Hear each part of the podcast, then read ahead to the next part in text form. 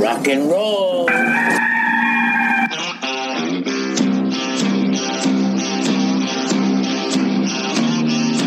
It's your daily dose of all things Gamecocks on the Inside the Gamecocks podcast. Here's JC Sherbert. Inside the Gamecocks podcast, JC Sherbert here with you on a Thursday, first day of October 2020. We have only two more first of the month before this year is over, thankfully. I know a lot of people will be happy about that, to move on. Of course, you know, folks are already starting the myth that January is going to be any better, blah, blah, blah. Of course it's not. I mean, but it could be. And it's largely symbolic. I think a lot's happened in this calendar year that we'd all rather forget. And so anyway, happy October 1st to all of you folks out there. I remember where I was 9 years ago. That's October 1st, 2011, was at the Auburn, South Carolina game. That was a costly loss for the Gamecocks at home. Beautiful day for a game, CBS. Gamecocks lost 16-13 to the Auburn team that had won the national title the year before, but it was an 8-win team. Michael Dwyer, I think, rushed for about a $185 on 42 carries. Stephen Garcia did not have a good game that day. Carolina had on some different uniforms and lost the game. That was tough. But it was an October 1st game, so I'll always kind of remember it, you know, in terms of where I was that day. Had a great time afterward, hanging out with some friends and things like that. Met some new people that day, so that was a significant day in my life. But anyway, besides that'll be in the book I write about. All the details of that'll be in the book I write about Gamecock football and my life one day. There's a game Saturday, South Carolina's second game of the year. It feels weird to say that in October, but they're going down to the Swamp in Florida to play the third-ranked Gators, so it's a top-5 road game. And Florida, you know, I've been kind of looking into them, and the first thing that stands out to me from a general perspective is Dan Mullen seems relaxed and confident. And this is a guy that probably is not always that way. I mean, he was almost jovial with the media. He's not necessarily standoffish, but, you know, he's all business. But he certainly seems relaxed. Looks like he's lost some weight, you know, been working out, dieting. You know, looks like he feels good. I was happy for Dan Mullen as a person watching the press conference yesterday, but he seems relaxed and fired up. And I think that confidence and relaxed nature trickles down. And, you know, Kyle Trask sort of plays like that at quarterback. You know, he kind of overcomes, you know, whatever happens bad. I think Colin Hill's got some similarities demeanor-wise too, but, you know, we need more of a body of work since it's, for whatever reason, still some discussion out there with Gamecock fans. Don't ever get on Facebook and read some of the comments from Gamecock fans or just don't respond to them because there's some folks out there that, man, they need to listen to this podcast or, you know, read the Big Spur. It's not necessarily that their opinion is that Hilinski should play. It's kind of how the process as to how they've arrived at that decision, and it leaves a lot to be desired. So, folks, tell them they can join for $1, you know, read up on it. You know, you use your real name on Facebook, man. Don't do this to yourself. So anyway, that's the one thing that stood out, you know, to me, just looking into Florida is that Dan Mullen, who's usually tight, you know, he's usually a guy that kind of, it's a pretty tight guy. He's relaxed and seems like they're ready to roll. You know, I think one of the big questions in the football game for South Carolina's defense, which is going to have to play better. You can't make the mistakes at critical times like you did against Tennessee because Florida's more explosive. They have a different type of offense, and they can get you. I mean, they can get you, you know. So they need to play better all the way around. The question is who covers Kyle Pitts? And on Kyle Pitts, I think we can agree that right now he looks like the best tight end in the country. I want to remind everyone of his recruiting ranking, which was, I think, .9374, which would have put him, you know, outside of the top 150, maybe close to it, in the same range as guys like Boogie Huntley and Joe Anderson. And he was actually ranked lower than Eric Shaw by 24/7 Sports. And so that goes to show you too, you know, some of those folks, you know, that always complain that it's never good enough if you're not a top 100 guy. Well, this guy's the best tight end in the country, and he's ranked similarly, you know, to a lot of the players Carolina's gotten. And so that's, you know, you never know. You need a foundation, and yeah, he was a four-star guy, but, you know, it's about maximization first and foremost. But that's more of an off-season topic. I just wanted to point that out. Who covers him, if you're South Carolina, is the bigger question. And, you know, I think there's a school of thought that if Izzy Mukwamu is healthy, that would be the guy. I was talking to Keith Ossep yesterday offline, Locked on the Gamecocks podcast, my former co-host, a good friend, and he brought up a good point. J.C. Horn maybe needs to get that guy. And you can put Izzy or John Dixon on the perimeter. You know, Izzy matched up against a Trevon Grimes, 6'4", 6'5" kind of guy. But you got to take Pitts out. And if you're going to play, you know, man coverage and things like that, the guy to do that is obviously J.C. Horn. Now, you run into a problem if you put him kind of in a nickel position, you know, on the perimeter. You don't have him shutting down a side of the field or whatever. But it may just be that if you want to take away what they're doing best and take away their – right now, who's their best offensive player? It's Kyle Pitts. You know, that's a logical explanation. Now, may not happen. Maybe they put Mook on him. Maybe they slide Jamie Robinson into a nickel spot and slide Jalen Dickerson back and let he and Roderick play safety. I don't know. Maybe Roderick's physical enough. I think in coverage he'd get lost, but maybe he's physical enough. You know, there's all these scenarios. Like I said, I think in terms of scenarios, but I like the Horn and Mukwamu scenario the best just because, you know, I feel like a lot of defense is taking away what they do. You know, they do the best. And because it's a tight end and it's such a ridiculously challenging matchup, if he gets on a linebacker or whoever, you know, you take that away and you take your chances everywhere else. I don't know. Will Muschamp and Travis Robinson have to dig in on that and identify where personnel-wise there are, you know, disadvantages and advantages. You know, but just me here speculating. You know, I think somebody's got to take that guy because it's you know, it can't be that he's – if they do man, it can't be that he's matched up against a linebacker all day. That's not going to work out too well.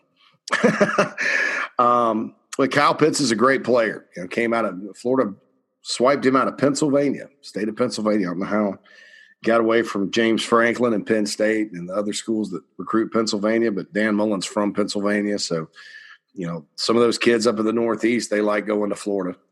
He did, and he's been really, really good. So stop Kyle Pitts. That's a big key to the game on Saturday. I think there's a variety of possibilities in terms of who can actually be responsible for that. But it remains to be seen exactly how they handle it. So we'll see what happens there. You know, Pitts obviously is a big deal. You know, you got to get pressure, obviously,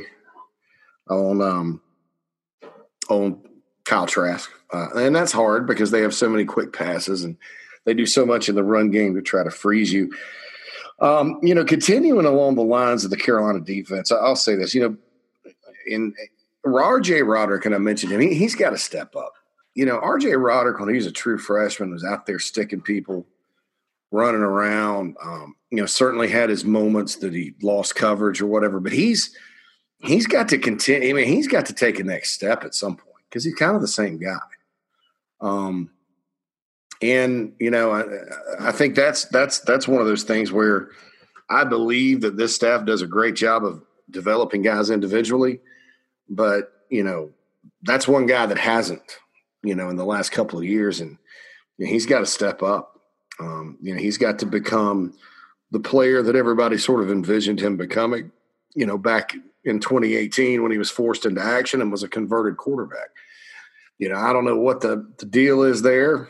I don't know whether he gets lost in coverage sometimes or, you know, the assignments. I don't know what it is, but they need him to step up. And quite frankly, they need Izzy Mukwamu to step up. And I'm just going to be truthful here about Mukwamu. I think he's got a load of upside. He's rare. There aren't many 6'4" corners, and he showed exactly what he's capable of doing against Georgia last year in terms of the three interceptions, the pick six. Definitely capable of that. But I think a lot of people that were putting him on All-American teams and All-SEC teams and talking about how he's a first-rounder only watched that game. And look, it was a noon kickoff. Carolina upset the number 3 team in the country. They played the highlights over and over again on ESPN all day. Everybody's watching it all. Even if they didn't watch it live, they saw him picking it off and looking like a rising star. None of those people watched any other South Carolina football, though, because I think it was clear the guy has a ways to go.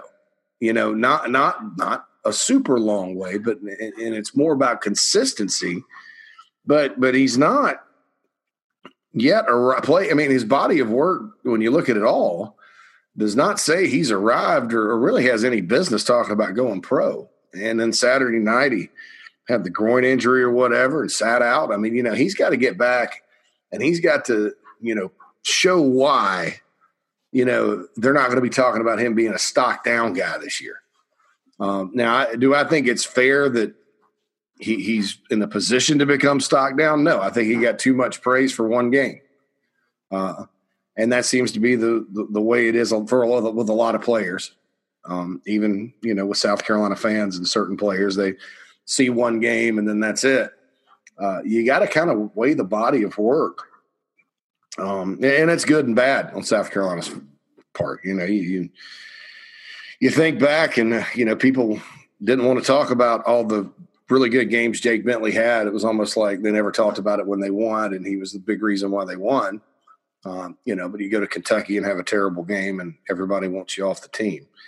And it's almost the reverse with Ryan Hilinski. Everybody talks about the Alabama game last year, and that's it. And the first half against Georgia, which those are significant opponents, and you can't take that away. But you got to look at the body of work. Same with Mukwamu. You know, Izzy Mukwamu needs to play a great game, and if he plays this weekend, if he's not out, he's got a great opportunity.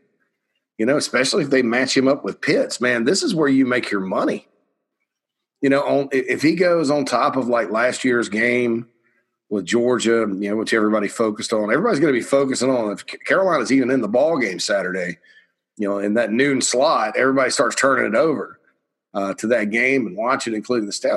Then if you shut Pitts down or you have a great game against the best tight end in football, yeah, the NFL guys are going to be like, yeah, you know. But he's got to go earn it. You know, he hasn't arrived. He's not like J.C. Horn, who clearly game in and game out shuts down his side of the field and rarely gets beat and rarely gets targeted. You know, and coaches are smarter than the hype. You know, they're watching the film going, we're not going to throw it at 7. We're going to throw it at 24. I mean, I'm sorry. Robinson's 7 now. Horn is 1. We're not going to throw it at 1. We're going to throw it at 24. So – that's my take. Mukwamu needs to step up. R.J. Roderick's going to step up because you can't play with 2 in the secondary. You can't play, you know, with 2 good guys.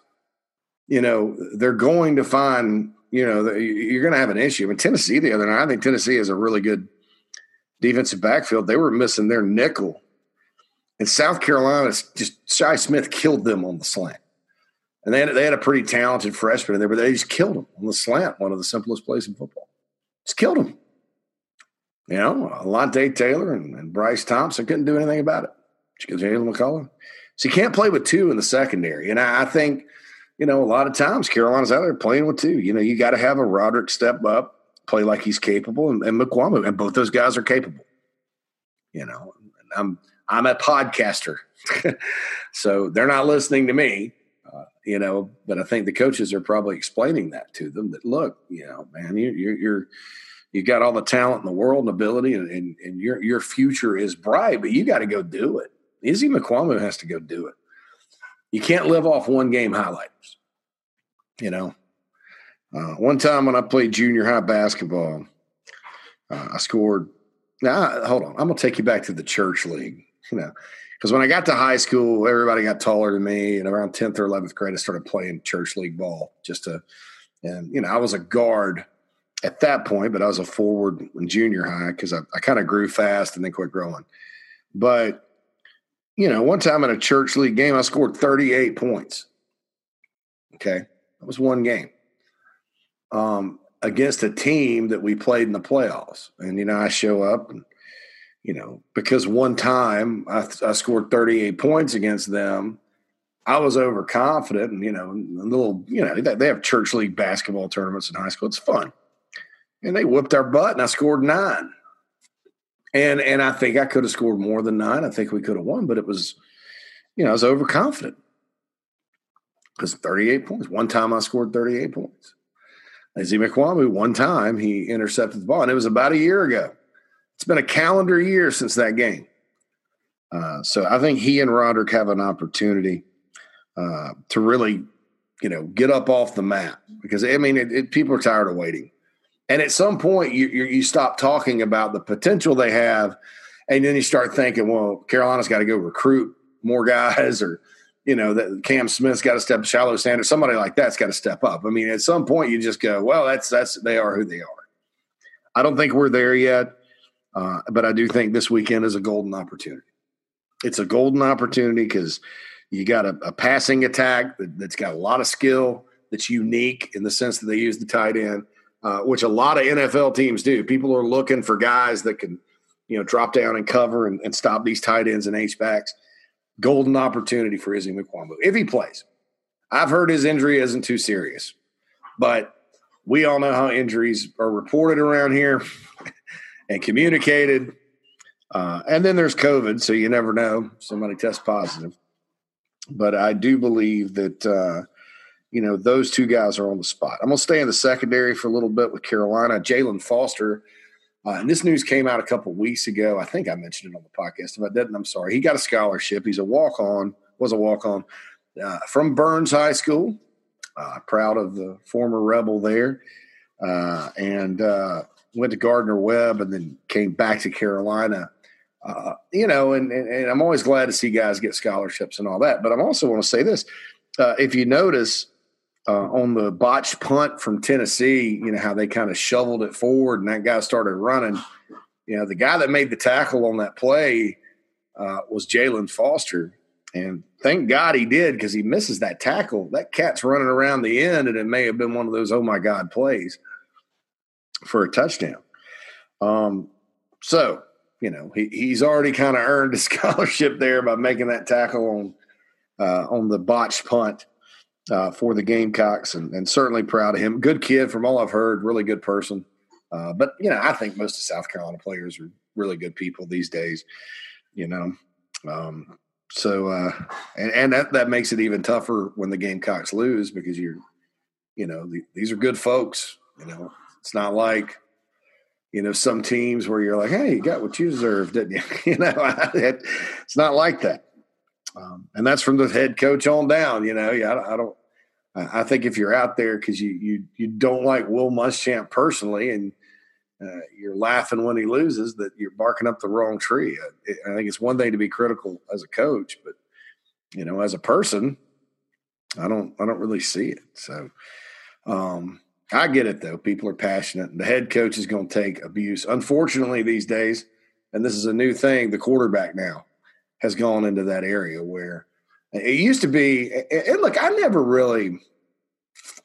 always thought there's a happy medium. You know, sometimes it's on the coaches, sometimes it's on the players. You can't, you know, because they're college athletes, you don't want to go too far. I don't need to write something about Cam Smith's performance and talk about how he needs to be cut because he's not a professional. You know, I think it's okay for fans to be like, Cam Smith played poorly. That's a fact. Do I think that, you know, it's fair to say Cam Smith's a bust and he needs a scholarship pulled? No, that's ridiculous. But it used to be players were sort of, you know, in the land of the internet, on message boards, players were sort of off limits. I mean, it was almost like, you know, a guy could go out there and throw 6 picks and, you know, you blame Steve Spurrier or Lou Holtz. You know, it's all on Spurrier, all on the coaches, you know, change running backs coaches, change special teams coordinators, not on the players. And sometimes it was on the players. I mean, you know, and they probably, you know, you probably needed to, you know, talk a little more about, you know, hey, this guy really had a terrible game and the game plan wasn't that bad. Nowadays, you know, everybody still seems to be off limits, except for Cam Smith, apparently, except the quarterback. And I've just seen some made up stuff about Colin Hill, you know, on the Big Spur, on Facebook, just made up. And I think part of that's because Ryan Hilinski is such a popular guy, and, you know, you talk about good people and you pull for good people and you're a fan favorite. And I think, unfortunately, and I've talked about this for years, some people are just so connected to the star ratings, and it's probably because of the success 2 5-star quarterbacks up the road have had, which is unprecedented for the other in-state program, Clemson. I'll say Clemson's name. I'm not, you know, don't say their name. So if I look in the mirror and say Clemson, you know, 3 times backward or fast or whatever they do in Beetlejuice is like, you know, Danny Ford going to appear in the mirror? I don't know. But, yeah, I mean, I think part of it's that. I think part of it's because Hilinski, anytime you have a true freshman quarterback start, you know, just like with Jake Bentley, that next year expectations are high. But, yeah, so you know, and I think if Hilinski were the starter Saturday night, he'd have taken some heat if he'd have lost. And I think they would have lost probably worse than what, you know, 4 points, probably about 21 points. Because I think a lot of the reason Carolina stayed in the game was they executed the offense. And that's why you start a guy like Colin Hill, because he can execute the offense, make all the throws, make the good decisions because of his experience. Because if you're not hitting the guy when the play's called, there's not enough to overcome that with how Carolina's going to have to play this year. So anyway, I'm going to back off. The quarterbacks get hit, coaches get hit, whatever. Good people, that was my whole point. Jaylen Foster was a good person and deserving of success. And, hey, he made that tackle. That was maybe a busted play for a touchdown-saving tackle. And so, hey, he's earned that scholarship right now. So congratulations to him. All right, I'm going to switch sides of the ball because I got a bunch of notes I'm going through today with the Gamecocks that I want to talk about. Had who covers Pitts. Oh, yeah, I'm going to stay. I'm sorry, not going to switch sides of the ball yet. And I don't know what you guys think, and correct me if I'm wrong. And again, you can get it on the mailbag inside the Gamecocks at gmail.com, or you can tweet to @TheBigSpurPod. And that's a really good idea to follow the Big Spur Pod on Twitter. Please do that. Please do that. So obviously, you know, you get a lot of content and stuff like that, and you can do it. So that's how you get the mailbag. So correct me if I'm wrong here. I think just from eyeballing it, and, you know, I'm not, like I said, I'm not a coach. I don't see him in practice. That may change. I just, you know, and I may be wrong because, like I said, I don't see him in practice. But, you know, just from a talent evaluation, spitballing standpoint, you know, and D-line, I've rated all the positions nationally, but D-line I've hit way more than I missed. And I think Jordan Birch, Zach Pickens, J.J. Enagbare, or however you say it, and then either Ellis or Sandage is the best group. And I know Jabari Ellis played better than Rick Sandage, so I'd probably go with Ellis. But as far as your front four goes, I just think talent-wise, those are the best guys. Size-wise, those are the best guys. Now, is Jordan Birch, who missed some time in the preseason, ready to go out there and play 70 snaps? Probably not. So you're going to have some guys come in. There's the other issue that Birch and Enagbare kind of play the same position, although you can always move them around. You know, so I don't know what's going to happen. And that's nothing against Aaron Sterling and nothing against, you know, Kier Thomas. Those guys have played their asses off for South Carolina. And they're still going to play a lot. You know, I mean, they're guys that are kind of glue guys that are, you know, been around a while. And they're valuable members of the team. But I think if you're going to go – you know, play in the SEC. I mean, you know, you need to play your guys on the D-line.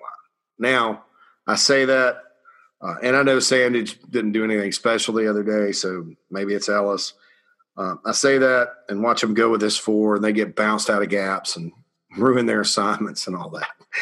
You know, because that's a big part of it too. I mean, if you don't believe in assignment football and why coaches play guys that know what they're doing, look no further than the flea flicker the other night where, you know, the linebacker, you know, rush the passer instead of keep and contain, and Garantano just flicks it out at the last minute. And Tennessee got a huge play. Guy was wide open. Well, there's a reason for that, and the reason is, you know, that's how football kind of works. You know, and look, I'm with you. Sometimes I get frustrated with like the guy that knows that the plays the best. You know, he's playing. He's not as talented. You know, and I think that, and you get frustrated with coaches. I think probably the bigger frustration should come with the players that won't learn their assignments. But to me, just talent wise. And I guess you got to get these guys up to where they're knowing what they're doing. Birch, Pickens, Enigbari, and then Ellis or Sandage. And then Thomas can do a lot of other things. So that's the defense. You know, offensive notes I have. First of all, I think it's a steaming pile of horse crap that Jalen Brooks is not currently eligible. I mean, you got people left and right taking rules like the SEC that's, you know, we have a rule that you can't transfer in conference, but because of the pandemic, you know, we're just going to make everybody eligible. Well, then what the hell's the difference between that? You know, what kind of message and competitive issues does it send? And, you know, to make the, you know, Cade Mays eligible and gosh, the quarterback at Kentucky that came from Auburn, his name is Joey Gatewood, eligible.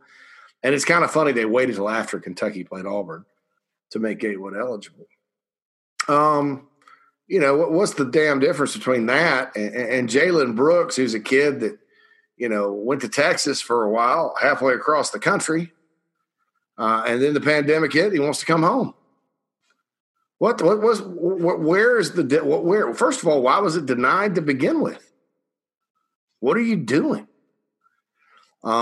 And I think we need more transparency with the NCAA. I know because of FERPA laws and things like that, you're not going to be able to, you know, because some of these things are very personal and, you know, you don't really want them to get out. I understand all that. But you got to have – you almost need like a checklist to say vaguely, these are the criteria that were not met. And it needs to be evenly applied across the board. And, you know, from what Ray Tanner said yesterday, they're probably going to go to a free one-time transfer in January anyway, which I think sucks because I think that's going to, you know, that's going to open some Pandora's boxes and rosters are going to be much more in flux. I do think if they do that, you know, they need to expand the number of you know, initial, what is it, the initial number that you can sign, the 25. You know, because you're going to really screw some rosters up, you know, and I mean, what's to keep tampering from happening? I mean, you know, in the NFL, they, you know, you can't tamper or whatever, but, you know, in college, what's to keep, you know, your buddy, you know, your friend of a player, you know, and you're at another school and you call up your buddy and you're like, hey, just, you know, I like that kid that plays at South Carolina at number 7, the freshman Horn. You know, just if anything ever happened over there, he wasn't happy. You know, we'd probably love to take a look at him. And then he tells his friend, and then it gets back to, you know, I mean, you see how it's going. But, you know, we'll see what happens. You know, so all that said, I don't know why Jalen Brooks isn't eligible. And, you know, especially considering it wasn't like he was at Wingate and said, I'm too good, and then went straight to South Carolina. Like, you know, you got a team in the neighborhood, Wingate, and all of a sudden the kid says, I'm just going to go down to South Carolina. They gave him a scholarship. That's kind of funny, you know, because you're like still in the neighborhood. I mean, he went all the way to Texas, though, and then had to come back because of the pandemic. So to me, it's BS. It's a pile of crap that this kid is not eligible. And then, you know, just from what I've heard about his home situation, he needs to be back closer to home. And that's even sadder, you know. I mean, you're in the middle of a pandemic. Everybody redshirts this year anyway, so you're admitting eligibility-wise it's a throwaway year. I mean, so what the hell is the deal? I hope he gets eligible still waiting on that. You know, it would have been nice first two games considering you got Tennessee and Florida, but probably back for Vandy, I would guess. And if they turn him down again, I don't see how they do it. And if it's on South Carolina, like if the university's not doing the right thing because some of these other schools don't have any problems getting guys eligible, then maybe they need to be a little more forceful with it. Just saying. You know, it's just kind of funny that a lot of these decisions can, you know, sort of go one way or the other. Nick Muse and Josh Belk went Carolina's way. Jamel Cook did not, but that was more because of his academics. You know, so this one, you know, why did it get turned down? I know there was the question of the timing of the waiver and all that good stuff. So, you know, there's a lot of whys there if it ultimately doesn't end up that way. Thought DeCarry and Joyner sticking with the receivers had a tough night. I know that some folks were talking about Josh Vann being open down the field, and, you know, that's tough. That's a tough call to make sometimes. I tend to believe he was, but sometimes you look at that on the film and what you're catching is a DB coming off because they read the play, and he looks wide open, but he's not. But if he's getting open, that's a good thing. You know, Van needs to catch the ball, but it's a good thing because they need more receivers. You know, play Luke Doty. You know, if they hadn't have lost, I don't think anybody's saying anything about playing Luke Doty, but because they did, you know, there's a lot of talk about it. I think he can help them. Xavier Legette needs to keep building on his performance the other night. I thought, you know, he wasn't bad, wasn't great, but made some plays when he needed to. That post play on a slightly underthrown ball was a big play for him because, you know, that, and it was a big play in the football game because, you know, Carolina's down 21-7 at that point. They need to get momentum back. You go boom, boom, all of a sudden Carolina scores in three plays, they're right back. And Legette was part of that. He caught a big pass down the stretch, too, in the fourth quarter. He needs to build on that because I think, you know, he's going to have some opportunities, especially if they bracket Shai or try to take him out. And Shai Smith needs to stay the same and don't get hurt. You know, Shai's getting some wear and tear on his body, catching 10 passes like that and getting hit. You know, stay the same, don't get hurt, and don't get frustrated because I think – now, when you scout South Carolina after one game, secret's out, you're trying to take him out of the game. And that gets frustrating for receivers, like a basketball player where they double-team you or whatever. I'm not saying Florida's going to bracket him or double-team him because that causes problems in and of itself. But, you know, I hope he doesn't get frustrated as teams start to respect his ability. You know, he wants to go to the NFL, this is going to happen. I hope that Kevion Mullins maybe gets involved in the game plan a little bit this week. I think, you know, when you're talking about a split tight end, he could be really good. He's one of the more athletic, fast players on the team. And so that's all I really have to say about the tight ends other than, you know, Nick Muse, feel bad for him for missing that ball. Everybody from time to time drops one, you know, feel bad. And you know, the rest in general – the tight ends need to block better. And everybody involved in the program understands that. So anyway, there was all that. Dylan Wonnum, is he a right tackle, left tackle? Do they have four right tackles now? It's like having three right feet on the offensive line. Obviously, they have to play better. I'll say this, though. I mean, there's a lot of angst and consternation about the offensive line. I did think in the second half they opened some holes for the run game. Part of that was because the Gamecocks were going a little more vertical in the pass game. And, you know, I think that opened some things up. You know, they need to play better, but obviously, you know, I don't think all was lost. I'll say this, Florida's much quicker and more athletic on defense than Tennessee. Tennessee's good defensively, don't get me wrong, but personnel-wise, you know, you look at this and, you know, like I said last episode, you know, with Grantham, it's either disaster or opportunity. So if your offensive line's getting wrecked, you know, and you're trying to throw it in the pocket with a pocket passer, it could be a long day, a long, long day. So, you know, that's the question I have about Wonnum. Is he a left tackle? He's a talented guy. We know that. But, you know, somebody's got to step up and be that left tackle. And then I think the right side will work itself out. I didn't think Ja'Kai Moore, after they sat him a little bit and Lee played, I didn't think he played all that bad. And he shouldn't, you know. I mean, he's in his second year. You know, sometimes it takes to your third year as an offensive lineman, but he's a talented guy. Was, you know, one of the top guys on the board at Penn State. Clemson wanted him. Carolina wanted him. They got him. So Ja'Kai Moore should be playing well. So we'll see kind of how that shakes out. You know, I think my gut is that they're probably going to go with Dillon at left still, Moore at right. And then Javon Gwynn has to play better. Because if Javon Gwynn does not play better, Jordan Rhodes is back and getting back into shape. And he started, you know, however many games last year. And old Javon will be on the bench. And I think the world of Javon Gwynn. You know, there was a reason he was highly regarded. And he had a great camp. Muschamp named him the offensive player of the camp. He just didn't play like he did in practice last week and in that first game. And he's a tough, hard-nosed guy. So – you look for him to – I think he'll rebound. But, you know, that's the offensive line right there. All right, so those are kind of my notes on Florida. I'll say this, and I say this sort of tongue-in-cheek, but sort of not.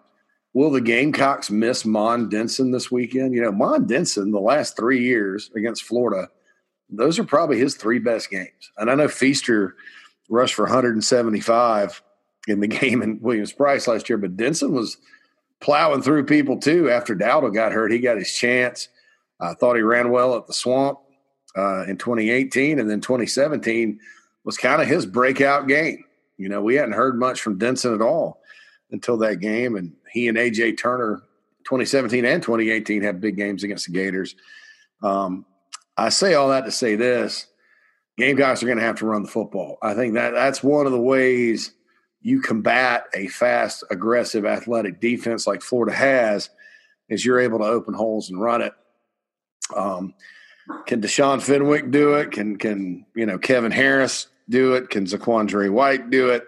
You know, I think they showed signs the other night. They obviously, you know, have some opportunities, and the holes have to be there, and the play calls have to be there, and all that.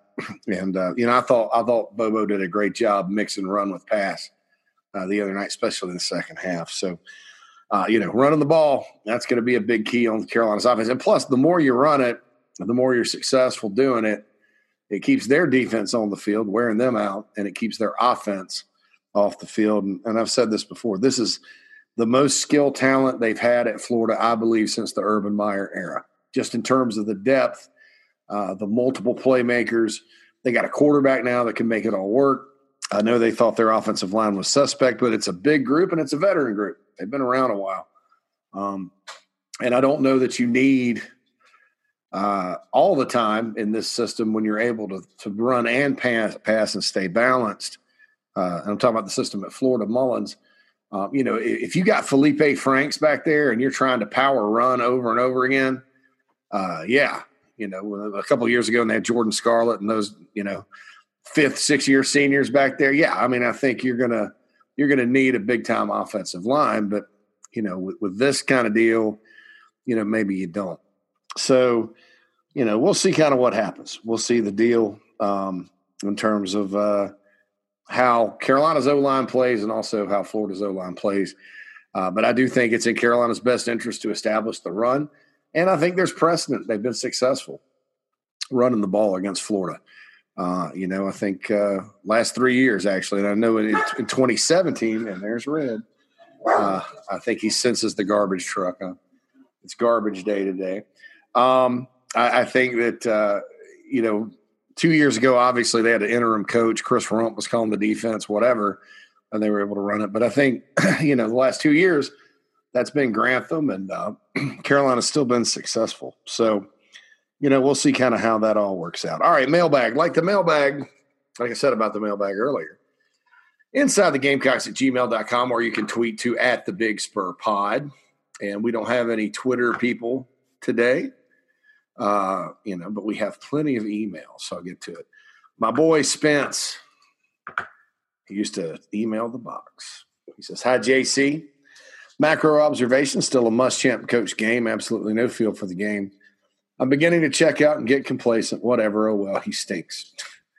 Certainly within your right to say that. I heard you mention great play calling in the Tennessee game, and while I see improvement, I'm really struggling to see a grade on an A. A few concerns I see: the over-reliance on the tunnel screen game. It very rarely produced positive yards in that game. The third and short call where he gives jet sweep to Shai. Shai didn't put his foot in the ground and turn up. Get in the eye and pound it forward. Bad play call there. Another example is 3rd and 15, down by 7, and the crap call settles for the field goal. I think your last point here is fine with that play call. It was probably Colin Hill. There's probably nobody open. Colin Hill probably hit the open man, but I haven't looked at it, so I don't know. What was that, Muschamp or Bobo? I don't think, but Muschamp was saying, settle for the field goal. Anyway, I thought it was improvement. You cited the adjustments. Totally agree with that. I give Bobo B- maybe. Well, I just don't. I don't know. I don't agree with the tunnel screen game talk. I think you got to run those plays and get your guys out on the perimeter and make it work to set up other things. I know those plays probably they didn't produce great yardage. Shai should have put his foot in the ground. He'd have had a first down, and maybe more if he'd have cut up, because he just kind of went over there and danced and cut up. So I'd probably put that on Shai, and I don't want to. There's been some criticism of Shai because of the pick six and some other stuff, but man, the kid caught 10 passes for 140 yards. I mean, had a great night, and so I that was a mistake. He's got to turn that up, or they need to use Joyner on that play. If Joyner can get around the edge, because Joyner will turn it up and go for positive yards. But with the down and distance, it was a lack of down and distance awareness, I think. In terms of a play, maybe they'd like to have back is how it ended up with the screen on 3rd and 15, because that obviously was not going that far. Maybe you go more vertical on that or have a different thing. Maybe you run that tight end play that, Nick Muse dropped. Again, give him a second chance at it. B-, I think that's harsh. I'd probably go B+ when you consider they lost the game, but had they won it, I'd give him an A. And maybe it's because we've watched a lot of bad play calling, but, even Steve Spurrier, when he was dialing them up, had ones he wanted over. Everybody. Mike Leach on Saturday's quarterback threw for 623 yards, and he was mentioning how he would like to have some over. So I thought Bobo called a better game for Carolina Saturday than a lot of the games I saw him call at Georgia. And that's just in terms of creativity, because in other words, at Georgia, I thought he got more and more creative as the years went on, but man, it's, you could just turn around and hand it to Todd Gurley, or Nick Chubb. I mean, you're just like, oh, well, maybe you're not necessarily sitting there worried about, sorry about the dog again. We had him kind of confirmed, or confined on Thursdays when it's garbage. We kind of walled him off from the window, but he's hearing the garbage truck now, and I know that's annoying, and I apologize. But old Red, come on, buddy, let's tighten up. Let's be quiet. It's just a garbage truck. I'm convinced that when he barks at the garbage trucks and the UPS man and the mailman and people like that, that he's convinced that when he barks at them, because they don't ever stay. They just kind of pull up and leave. I'm convinced he believes that his barking is what causes them, when they pull up, to leave, and he's scaring off a monster or something. So you can't really blame Red for that. Because he's doing what he's supposed to do. He's about 18 pounds, so I don't think he's going to do any harm to the actual garbage truck if he ever catches the garbage truck. And I pray that he's never outside and goes after one.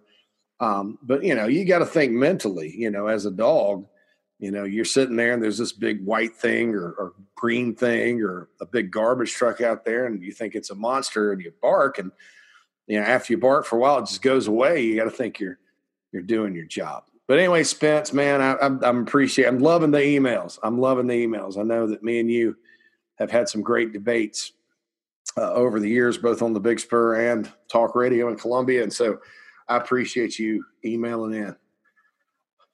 So Lee says, Let's say the season turns out bad and it's time for a change in leadership. Does Tanner deserve to make another football hire? And if not, does he go first, buying Muschamp another year? Can't see both getting the axe in the same year. This is a tough question because, you know, there's the question of, too, with the $58 million projected loss in the athletic department on football, you know, how are you going to financially work out terminating an old staff and hiring a new staff? You know, I think in a normal year, like last year, you know, the buyout was big, but you can find the money before the pandemic, you know. And at the time, too, you had talk that Disney was going to fork out some money and get CBS out of the Game of the Week contract. And, you know, another $30 million would have been coming in on that. And so last year, I didn't think money was an excuse at all. I know people talked about it, but I thought it was, you know, this is the Southeastern Conference, you know, and in South Carolina, you're not – you've had one coaching search since 2005 for 15 – you've had one coaching search in 15 years. Other schools are still paying guys. I wonder how much Tennessee – I think Tennessee's probably still paying Derek Dooley. So, you know, that's why I said last year, and I wasn't necessarily calling for Muschamp to get fired. I like Will Muschamp. I still believe at the time he was the right hire. Obviously, if the program gets set back 10 years, he's not. But I don't think it'll be that case. I think that Will Muschamp's issues have been on game day, and it's been that way since Florida. Look, I mean, he left a guy in Jim McElwain that didn't like to recruit, didn't really like all the things that go into coaching, you know, at a big-time program. Didn't do anything, and that's why he got fired. He left a guy in Jim McElwain, a team that won that was good enough to win the East 2 years in a row. So I just, you know, I don't know that when you look at the roster right now that you know, barring like mass transfers and, you know, we talked about this yesterday that I don't know that there will be mass transfers. I think there'll be some, especially if you can be instantly eligible. The new guy, if there is a new guy here soon, is going to take over a team in the dumpster. It may feel that way, but I don't think that's necessarily going to be the case. You know, but you got the $58 million deal there, you know, with the loss. So, you know, are they even going to be able to make a move financially? You know, and then go hire somebody else. Now, let's say you do it. Let's say you know, I think you're the University of South Carolina athletic department. This is the pandemic is kind of right now looks like a temporary thing, at least not bleeding into next year. You've got, you know, you're still raising money. You know, you've got good credit. I think any financial institution out there that wants to loan you $100 million, I think that'd be a good investment on their part because, you know, it's not a high-risk loan. There's tons of collateral, and you're even though you've got to probably get permission from the state government, which you know, we know. You guys know my opinion on most of those folks.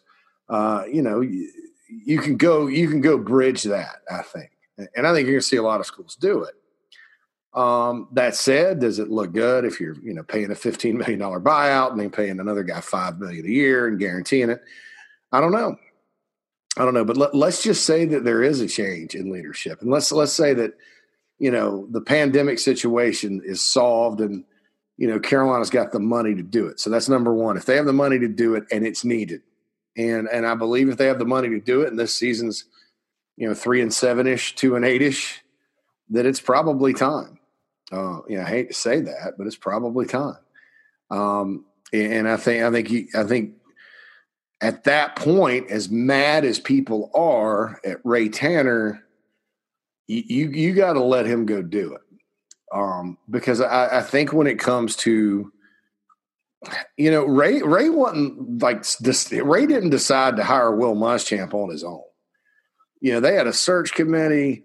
They went through a process. He listened to people, you know. Now, he ultimately made the decision. And I think at the time, again, when you look at the other coaches – that were the hot coaches on the market, you know, it was just kind of a period in college football where, you know, where do you go? You know, where do you go? And I think, you know, given Lincoln Riley's success out at Oklahoma this past weekend notwithstanding, you know, you go hire Lincoln Riley, you know, you look good, but then the question is he good because he took over Oklahoma? You know, would the offense have been terrible? I mean, you know, would he have been able to recruit? You know, there's a lot of questions there about Lincoln Riley at the time. Now, hindsight's 20/20. It would have been a good out-of-the-box hire. So other than Lincoln Riley, and then you don't know if Oklahoma had been like, wink, wink, nod, nod, don't take South Carolina because you're getting Oklahoma soon, and he wouldn't have gone. And I think that's what happened with Tom Herman in Texas. You know, so you got Tom Herman, who's the best Group of Five coach in the country at the time, and you go down a long way with him, and you know, was he coming ever or not? I think Ray Tanner, in and of himself, gave Tom Herman a lot to think about. And then, you know, he had Kirby Smart lined up. I'm not convinced Kirby Smart does better than Will Muschamp right now, just because of, like, you know, kind of the style of football Kirby likes to play. He hasn't seemed to be willing to, you know, reinvent the wheel or try to do something completely different on offense.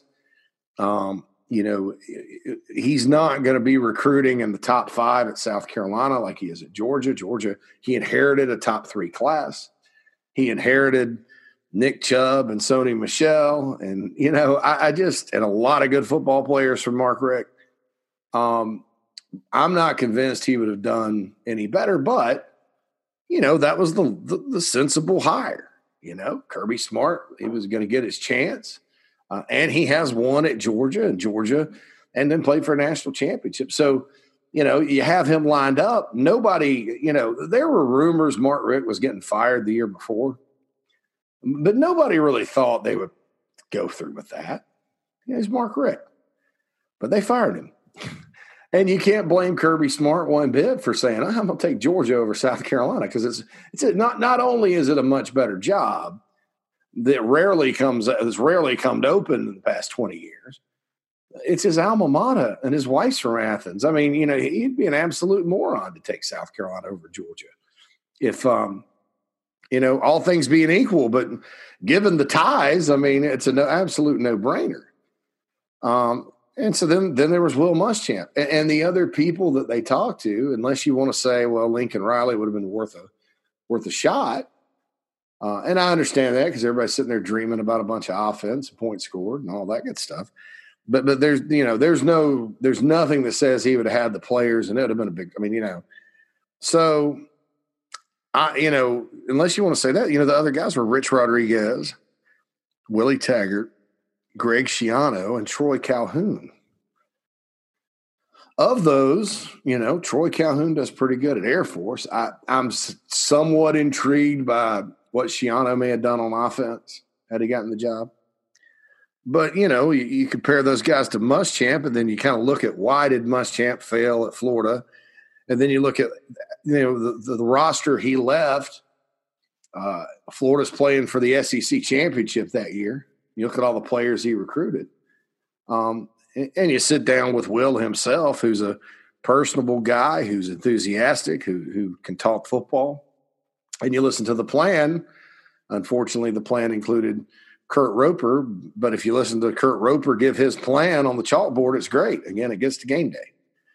And if there's one thing that's maybe an issue, is that the chalkboard and practice and things like that sometimes dictate what happens on game day, and as they should in a certain way. But, you know, you got to kind of look at it more in the games. And that's why you're probably glad Mike Bobo's at South Carolina. And that's why, really, I thought McClendon, until he hit the wall with a freshman quarterback last year and didn't really have an answer, you know, plan B, I thought McClendon was better than Roper. His results certainly were. Now with Hilinski, could Roper have called it up, you know, called it and hauled it like he did with Jake freshman year? And would that have been better? Yes. But I thought overall, if you're, you know, we talk about an SEC offense or whatever, McClendon did a better job, just because, you know, I think Roper was great on the chalkboard and had all these ideas. And you know, people told me you go to practice, you practice these plays, and then, you know, when the game got there, you know, you'd have a play sheet of 50 and some really good ones, and then, you know, they'd run five and one of them over and over and over again in the run game. So anyway, so you look at that, and so who you know, who was, where was what was the decision Ray made, you know, and so Dan Mullen, you know, did reach out about the job or whatever, but there's, you know, you just kind of, you got to kind of weigh everything, you know, and I think that, you know, you look back and that was kind of the pool of guys Ray had to choose from. Let's say there's a move made this year. It's completely different. It's completely different because you've got a wide group of young up-and-coming coaches out there that would crawl to come to South Carolina. You know, everybody talks about Billy Napier at Louisiana. He wins his division this year. He's been in a conference title game 3 straight years, Sun Belt. You know, Scott Satterfield certainly has, you know, Louisville was a complete disaster. He goes in there, and that was, you know, he took over a disaster. You know, Jim McElwain at Florida did not.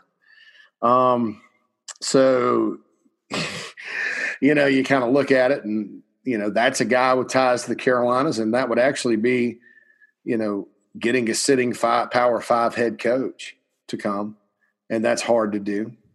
But, you know, I think that, you know, the pull of home is strong. He's from North Carolina, but I don't think UNC is opening up anytime soon. Until Mac retires. And he's also a guy that's done, you know, more with less. And I think that's important this time around. Do you have experience doing more with less in terms of, you know, going and recruiting kind of under the radar and all that good stuff? And I think recruiting-wise, Muschamp's done a good job with it. But, you know, you got to have a guy that has proven he can go win, you know, more with less.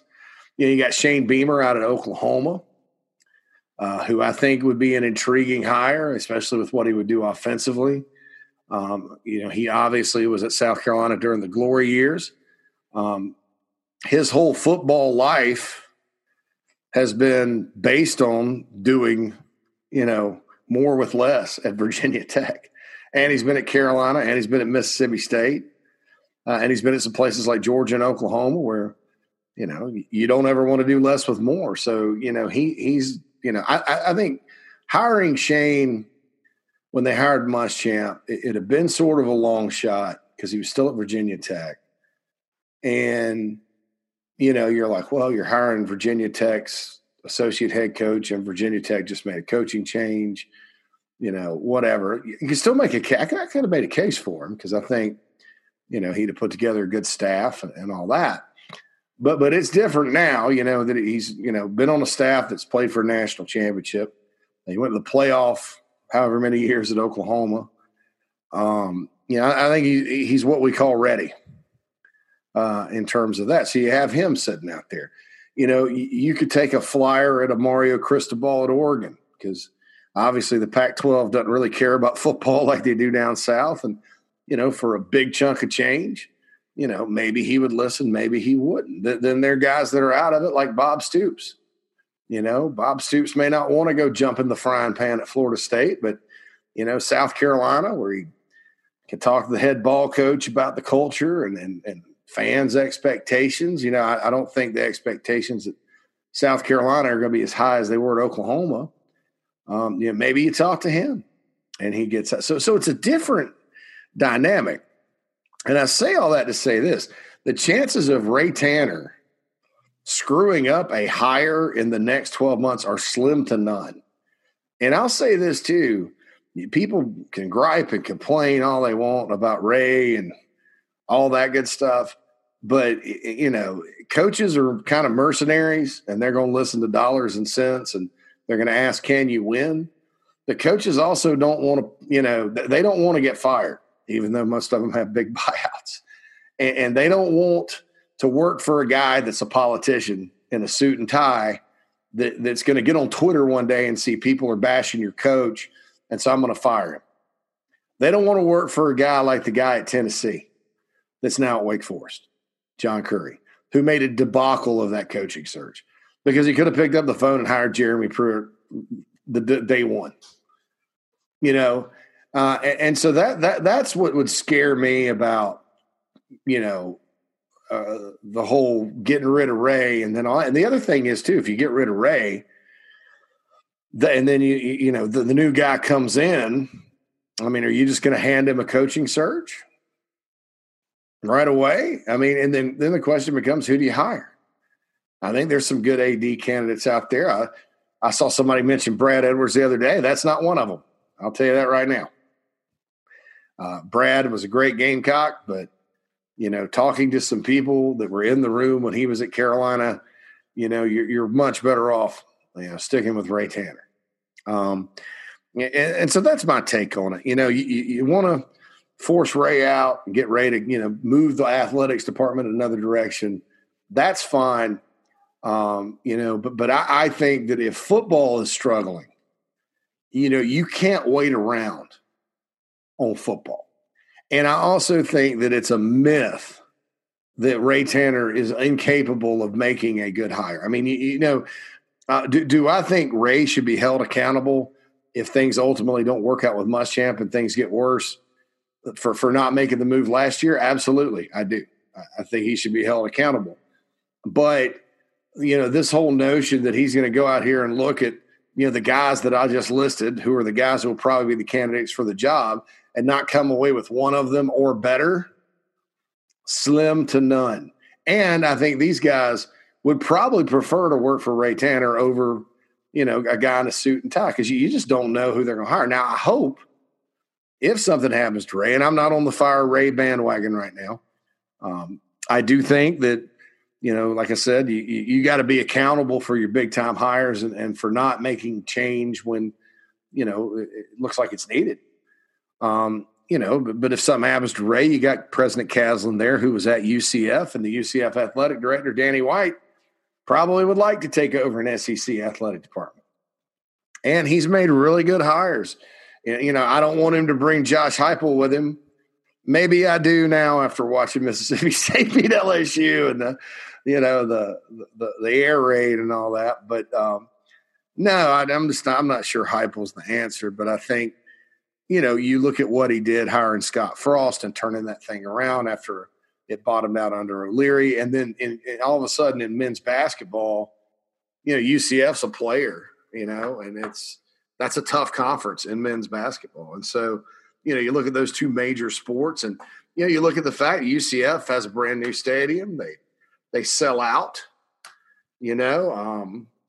I think that athletics department, you know, has undergone a period of growth and, you know, revitalization. And look, he honestly, you know, at basketball, he hired a guy that had been fired in Johnny Dawkins. But, you know, Johnny Dawkins is a pretty good coach, and I think he was at Stanford, and Stanford's shouldn't be a tough job in basketball, but it definitely is. I remember when Johnny Dawkins played for Duke, maybe my dad, 1986, watched Duke go to the Final Four that year. I think they played LSU, and then they played that wasn't the Kansas and the Miracles year, was it? No, 86. Who won it all in 86? It was Duke. Duke won that was their first national title. They beat Louisville, though they lost. Sorry. Back up. Lost to Louisville, never nervous Purvis Ellison. Okay. So anyway, look, man, I mean, he was at Stanford and, you know, went to some, and then, you know, UCF hired him, and that's not an easy job. And he's done well. So Danny White, and, you know, Danny White, of course, his connections to Duke probably got him up there. So that's my long answer for that, Lee. I hate to even get into it right now before the second game, but I know it's on your mind, and I do have some thoughts about it. So that's it. You know, I think if you have to make a move and you somehow find the money this year, you know, it's asinine, in my opinion, to say, oh, well, we got to wait and terminate the athletic director and wait on football because, you know, look, man, I mean, everything else is kind of in place. You know, you're not going to fire Mark Kingston right now. You're probably not going to fire Frank Martin. Hopefully not. That would be dumb. You know, certainly not fire Don Staley. So the you know, now do you put, you know, do you make Ray put together a search committee and stuff like that, yeah, sure. Caslin needs to be involved in all that. But, you know, I just don't think that the hire that was – it wasn't the fact that he made the hire that would give me pause about Tanner. It's that, you know, when things got dicey last year, he was right there, you know, kind of stubbornly in the trenches saying everything's going to be okay. Now, that may be the baseball coach in him. You know, you get 9 outs or 9 innings, 27 outs, you know, you never give up or whatever. And that's fine. But, you know, the X mark on him would be, and he didn't see the pandemic coming or anything like that, would be that, like, okay, you could have made a move like everybody else after a disastrous year and you didn't. And then if what happens is, you know, all of a sudden Mississippi State's really good and Ole Miss turns it around, and Missouri, if Missouri, God forbid, passes South Carolina in the East with Eli Drinkwitz. I mean, yeah, man. I mean, you're going to have to answer because, you know, you have to be accountable for your decisions. But I don't think the actual hire was bad, you know, and I, just like I don't think the actual hire of Holbrook was bad. I think Holbrook, you know, was the logical choice at the time. It just didn't work out. And lots of ADs, as good of an AD as Jeremy Foley was, and as many blockbuster hires as he made, you know, he made some bad ones too. So let's just get that straight. You know, and he's considered one of the best ADs in the country. Even Tom Jurich at Louisville, who is one of the better ADs out there. You know, even he made, you know, he hired Steve Craigthorpe, and then he hired Bobby Petrino the second time, and that worked out for a while, and then the bottom fell out. You know, we did hire Rick Pitino, and just the great Mike McGee, who everybody, you know, there's some talk on Facebook. Need Mike McGee back? No, you don't.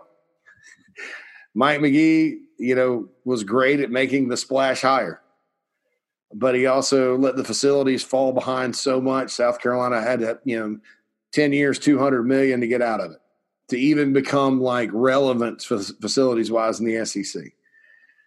He did build a basketball arena, which, you know, that in hindsight you can question as well. And he also hired Dave Odom, and he also hired Brad Scott. And so so what I'm saying is every AD makes hires that don't work out. It happens, you know, and that's what they're judged on, and the program winning is what they're judged on. But, you know, for every bad hire an AD makes, they could make another one that's fantastic. You know, I mean, I think just, you know, if it happens soon, I think it's much more pressing to get the right football coach at South Carolina and start to, you know, get a new era, turn it around, build some enthusiasm. And then if you want to get rid of Ray, fine. But I'm just telling you that with the pool of candidates that's out there, it's going to be almost impossible. You know, you don't have to reach for a Will Muschamp or a Rich Rodriguez, okay? You know, you've got some guys that make total sense. And so that's my point. I've spent too long on that. I apologize. But you're going to get some bonus coverage. All right, Phil says, JC, I want your thoughts on the defensive secondary. I noticed after watching last night's game of the Vols, they seemed to attack Jamie Robinson a lot that night, and made some plays doing so. You think this is a mismatch the Vols are trying to capitalize on? Personally, I believe Jamie's one of our best DBs. Do you think it was just the screen the Vols used, or a hole in the defense? It was a hole in the defense. You know, and Robinson on the one-on-one down the sidelines had great coverage. I mean, I think Robinson and Horn are the two that are out there playing ball. And you know, you're not going to be perfect as a defensive back. You have to have short memory, as they say. I thought Dixon did some good things. Obviously, Smith struggled. I think the ones that need to step up, like I said earlier, are Mukwamu and Roderick. And Phil, thanks for the question. I had to go a little short on that one because of the Lee's wonderful question he sent in. Noah says, JC, I appreciate the great work on the podcast. Thank you, Noah. I was listening to Late Kick podcast by Josh Pate, and he seemed to be saying Florida is one of the contending teams this season, even more so than Georgia. Do you agree with that? If so, the Gamecocks really stand a chance this weekend. I think the Gamecocks are a long shot this weekend. I'll tell you why people are saying that. Georgia all of a sudden has quarterback issues, and I don't know why people didn't think this, because I said it before the the daggone, I was like, they're going to start DeJuan Mathis. I was like, ooh, that's going to be a struggle. And try to throw the ball? I don't know. You better just line up and run it old school style. Student body left. And then Stetson Bennett came in and kind of settled things down. I think, you know, is Stetson Bennett a national championship caliber quarterback like Trevor Lawrence and, you know, Josh Fields and all? No, he's not Kyle Trask. He's not Colin Hill, you know, for that matter. But they got enough talent around him, and they have the best defense in the country. So here's the question. You know, and I think Florida's defense is going to be significantly better this week, including the secondary, because I just say they had some missing guys and they got caught off guard by Ole Miss last week. But here's the question. Are you taking Florida's O that went up and down the field? Right now, all you know is they went up and down the field against Ole Miss. Are you taking Georgia's D, which was great last year and is going to be great this year? And when I'm talking about one of those two teams, that's what I'm saying. There's also a school of thought that I think Pate was talking about where you go with the one with the quarterback. And I think when you look at how Kyle Trask is playing and you look at the talent around him, which, again, is the most skilled talent they've had since the Urban Meyer era, you know, you think, well, that Florida offense is dangerous, and everybody respects Dan Mullen, and they're going to be able to go up and down the field and score with anybody. And after watching week one, being able to score, obviously, is paramount. But it's week one. So do I agree Florida should be considered a contender? Yes.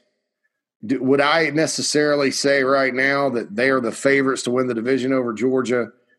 No, even though the media, I think, or the media or coaches one voted them to win. I don't think so. I do think Georgia's got quarterback issues, but I think Georgia's defense is good enough that they're going to beat Auburn pretty good this weekend. People are going to be back on the bandwagon. So that's my take there. But I appreciate the question, Noah. If you want more just straight-up college football talk about other teams besides the Gamecocks, be sure to check out the JC and Morgan College Football Podcast. Please keep the ratings for Inside the Gamecocks coming. We're trucking towards 1,000, and I appreciate each and every one of you for leaving them there. Again, mailbag questions. I always try to read them all every day. I can't believe I got through them today. InsideTheGamecocks@gmail.com. Tomorrow's Friday, so that means the final word before the Gamecocks play their second game of the season against Florida. Folks, you always improve between week one and week two. The issue is Florida's going to improve between week one and week two as well. But all hope is not lost. I don't always agree, or I don't ever agree. I don't know I agree with this one. With Athlon's predictions, I think sometimes those guys I don't even know what they're looking at. But the guy from Athlon says it's going to be 40-34 Gators, close game. Gamecocks are 17.5-point underdogs heading into the swamp. All right, this is JC Sherbert. Extra long episode today, but we will be back tomorrow with a normal episode, the final word before the Gamecocks play the Gators down in the swamp Saturday. Folks, thank you so much for listening, and have a great day. Holla at you soon.